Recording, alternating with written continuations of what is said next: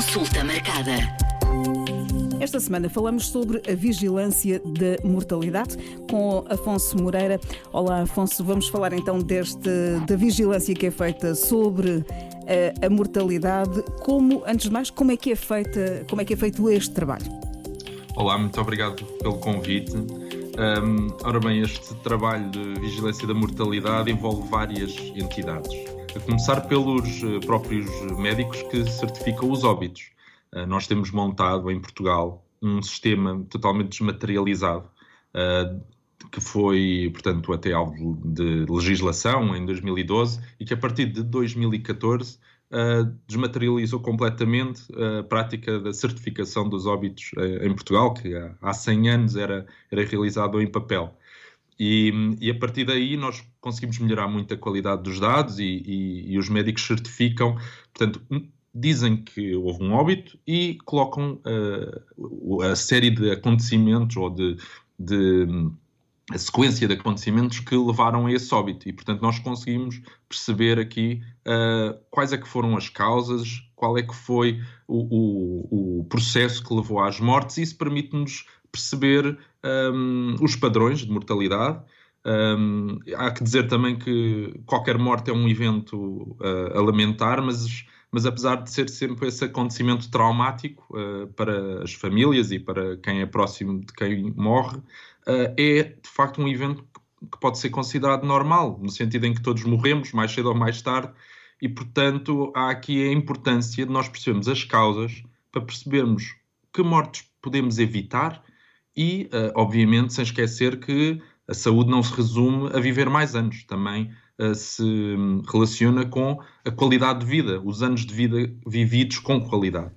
Um, e, e, isto tudo um, pode ser trabalhado com a questão da vigilância da mortalidade.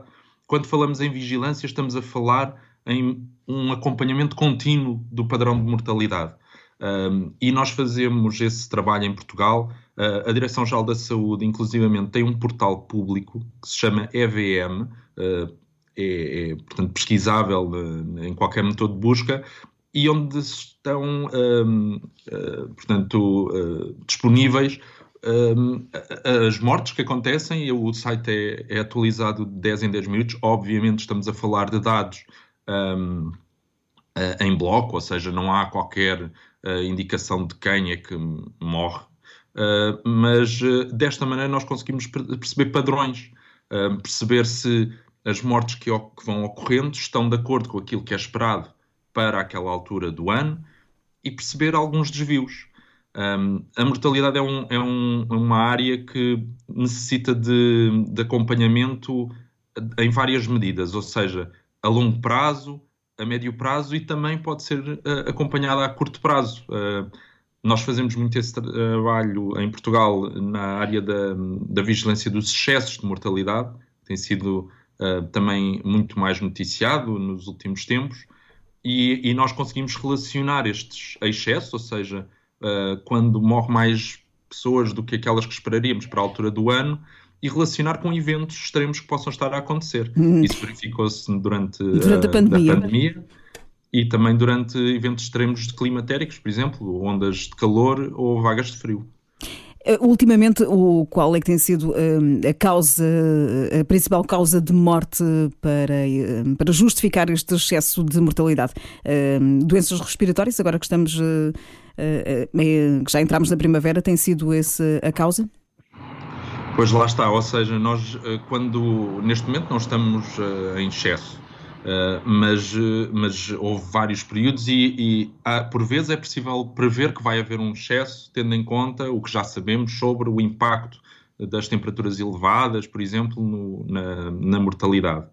Um, estes excessos que têm acontecido nos últimos, nos últimos tempos e que lá está também, de certa maneira, são expectáveis que aconteçam, como referi anteriormente, foram muito relacionadas, obviamente, com as, as ondas da, da Covid-19, também uh, a epidemia de, de gripe, portanto, de, anualmente nós temos essa, esse aumento da mortalidade, e também uh, vagas de calor que tivemos uh, recentemente, ainda o ano passado houve uma vaga, uma vaga, peço desculpa, uma onda de calor bastante expressiva, um, e nós podemos depois perceber quantas mortes é que estão, digamos assim, associadas em excesso não é, a estes eventos.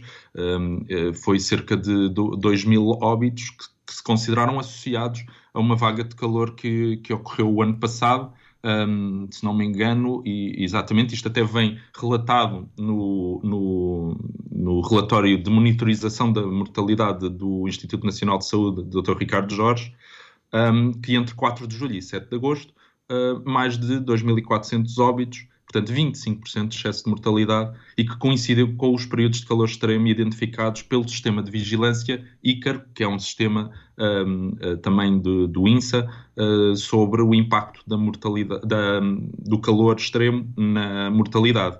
É, é, possível e, portanto... fazer alguma prevenção, Afonso, prevendo que isto vai acontecer e que vamos ter, eh, por exemplo, neste verão, mais uhum. um verão quente e seco? É possível fazer algum trabalho de prevenção? Esse trabalho de prevenção, em grande medida, já é realizado, ou seja, já quando se prevê com algum um, período de distância que vai ocorrer, e estamos aqui a falar, e ainda bem, da, das ondas de calor, que é, que é de facto um evento que se vai tornar cada vez mais frequente uh, devido às alterações climáticas.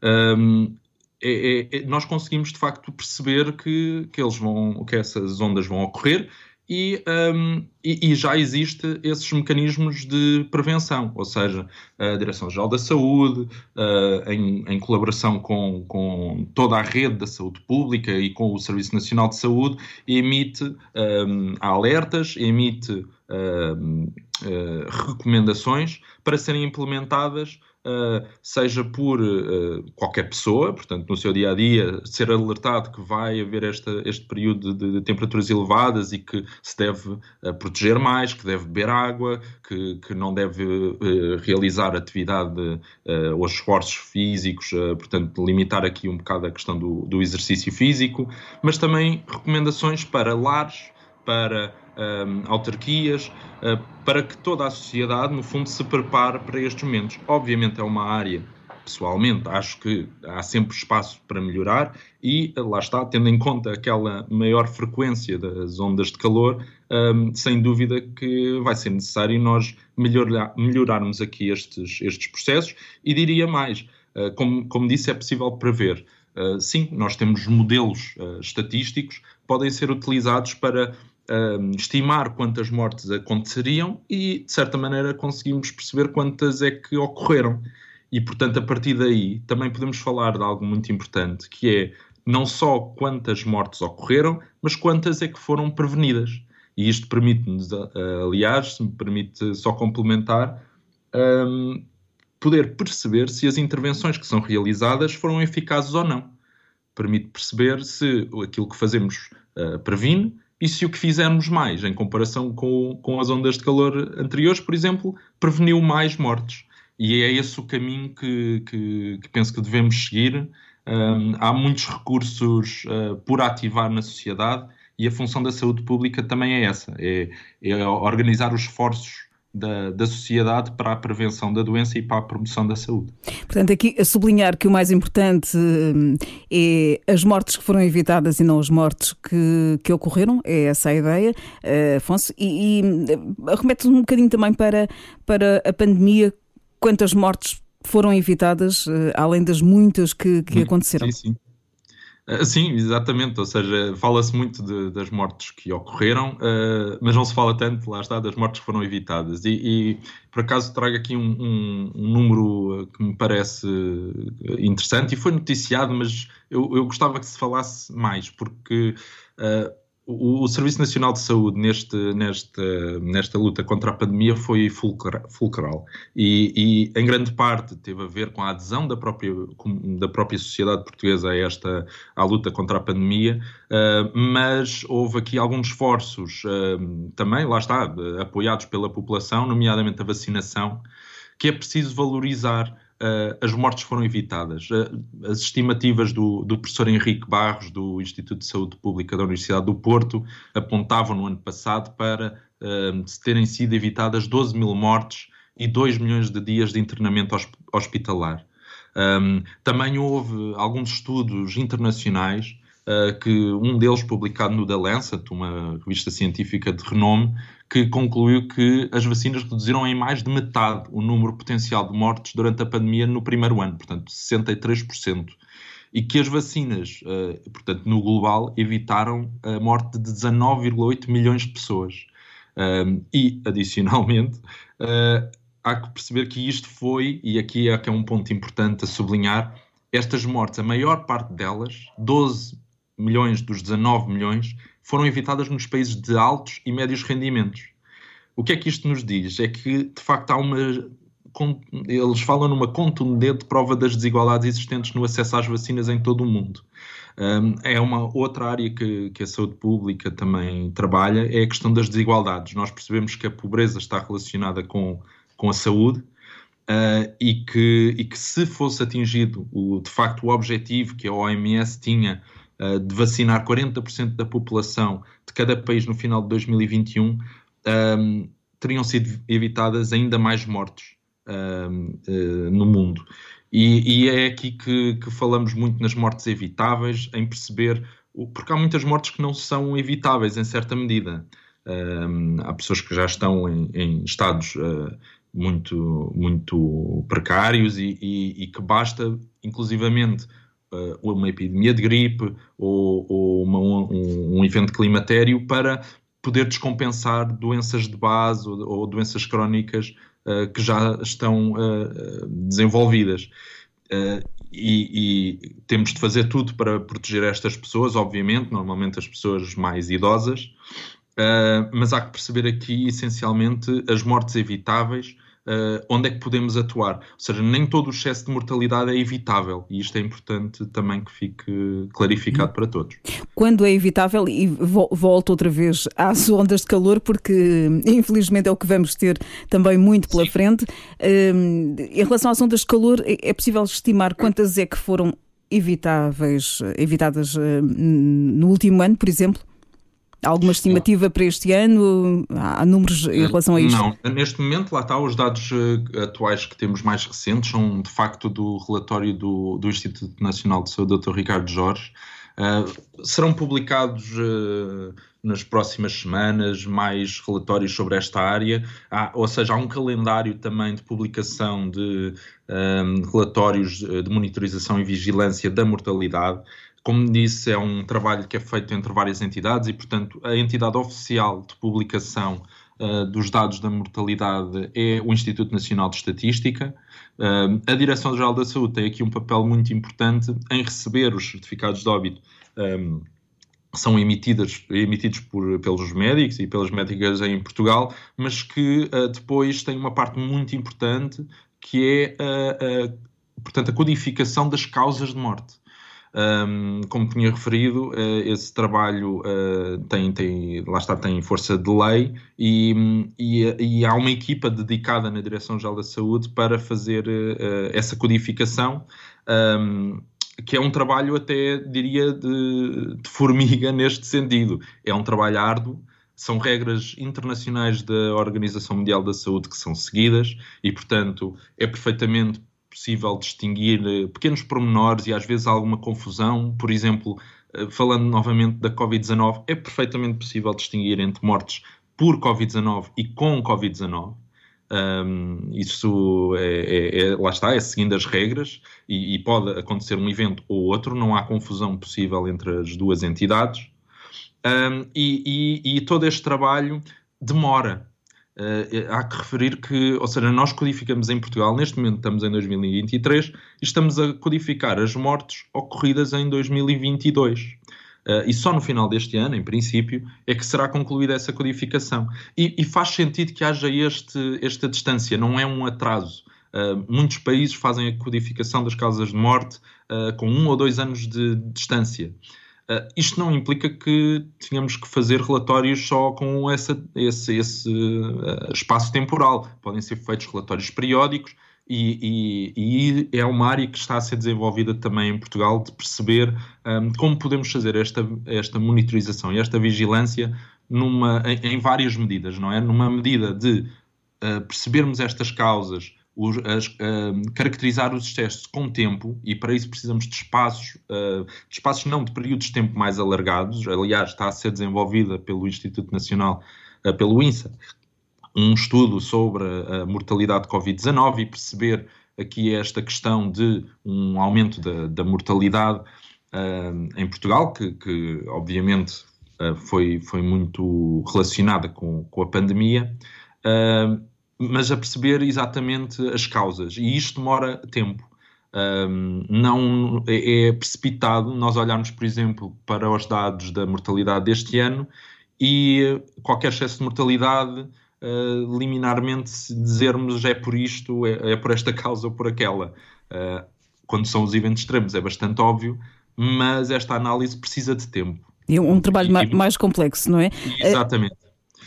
Como é que está Portugal ao nível deste, do desenvolvimento deste, deste trabalho da vigilância e da mortalidade?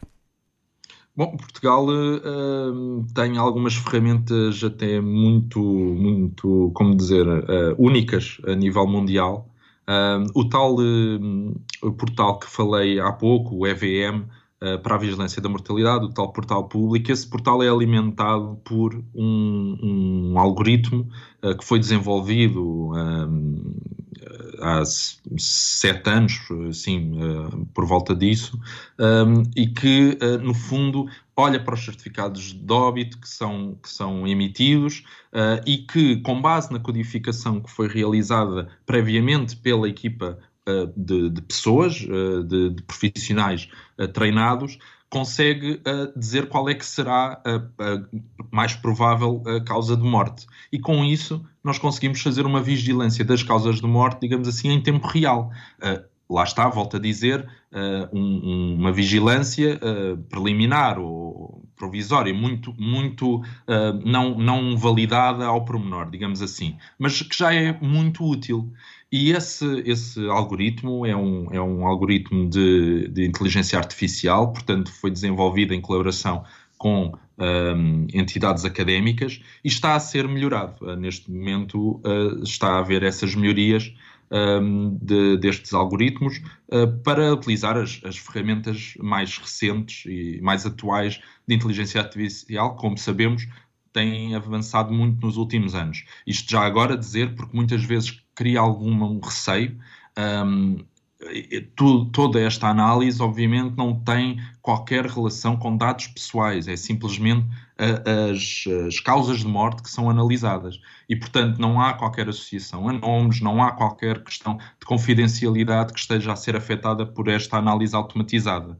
E é por aqui que nós temos de caminhar: é automatizar processos, melhorar a eficiência uh, e a efetividade de, de todo este sistema um, e, e, e, também sabermos trabalhar com uh, todos, os, uh, todos os sistemas de, de informação uh, em torno e todo, todos os países que estão a trabalhar esta área no mundo.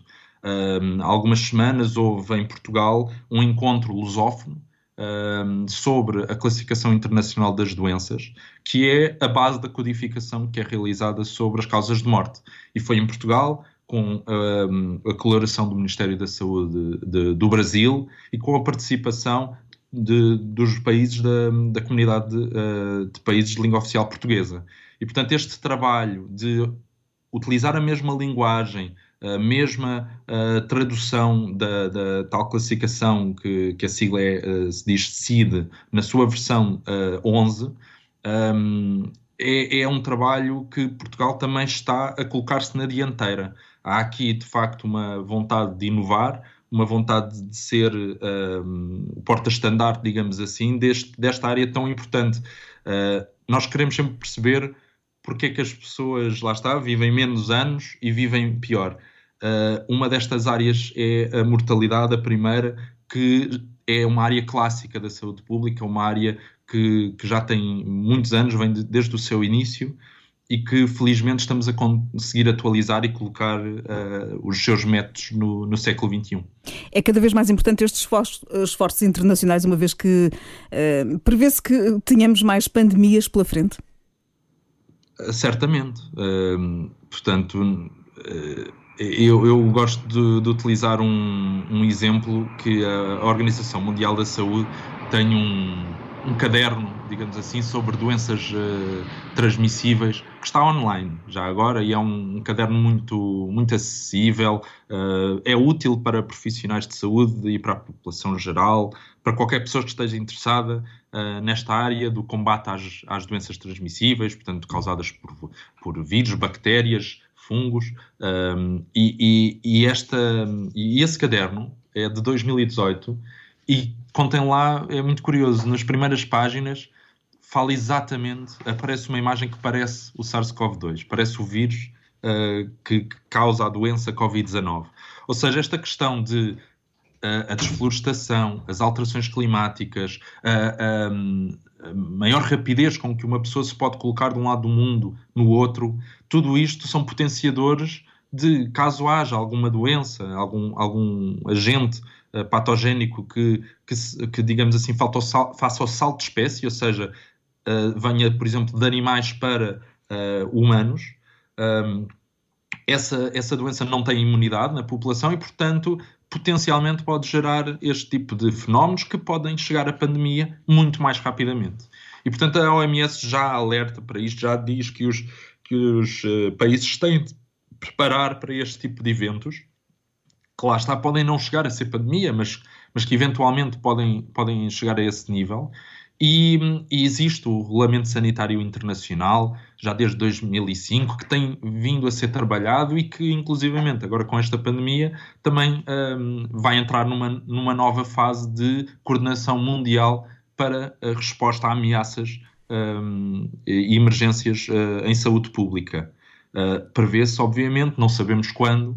Uh, a, a, última que tinha ocorrido com esta dimensão foi há 100 anos um, e, e, e, nós temos que nos preparar, um, aprendendo com as lições, com o que correu bem, com o que correu mal.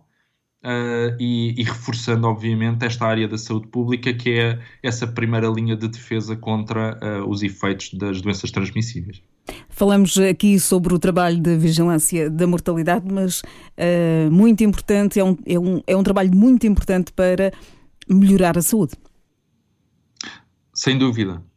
Eu, eu fico algo até satisfeito em ver que a mortalidade, esta área de, portanto, das causas de morte, de como as evitar, tem ganho uma nova relevância uh, na sociedade portuguesa. Falava-se muito dos números da Covid-19, Agora fala-se muito da mortalidade e, e, e, eu penso que temos todas as condições para trabalhar este assunto, não esquecendo um, um grande fator que, que, ainda não referi, eh, porque um dos principais eh, fatores que tem feito aumentar aqui certo tipo de doenças é o envelhecimento.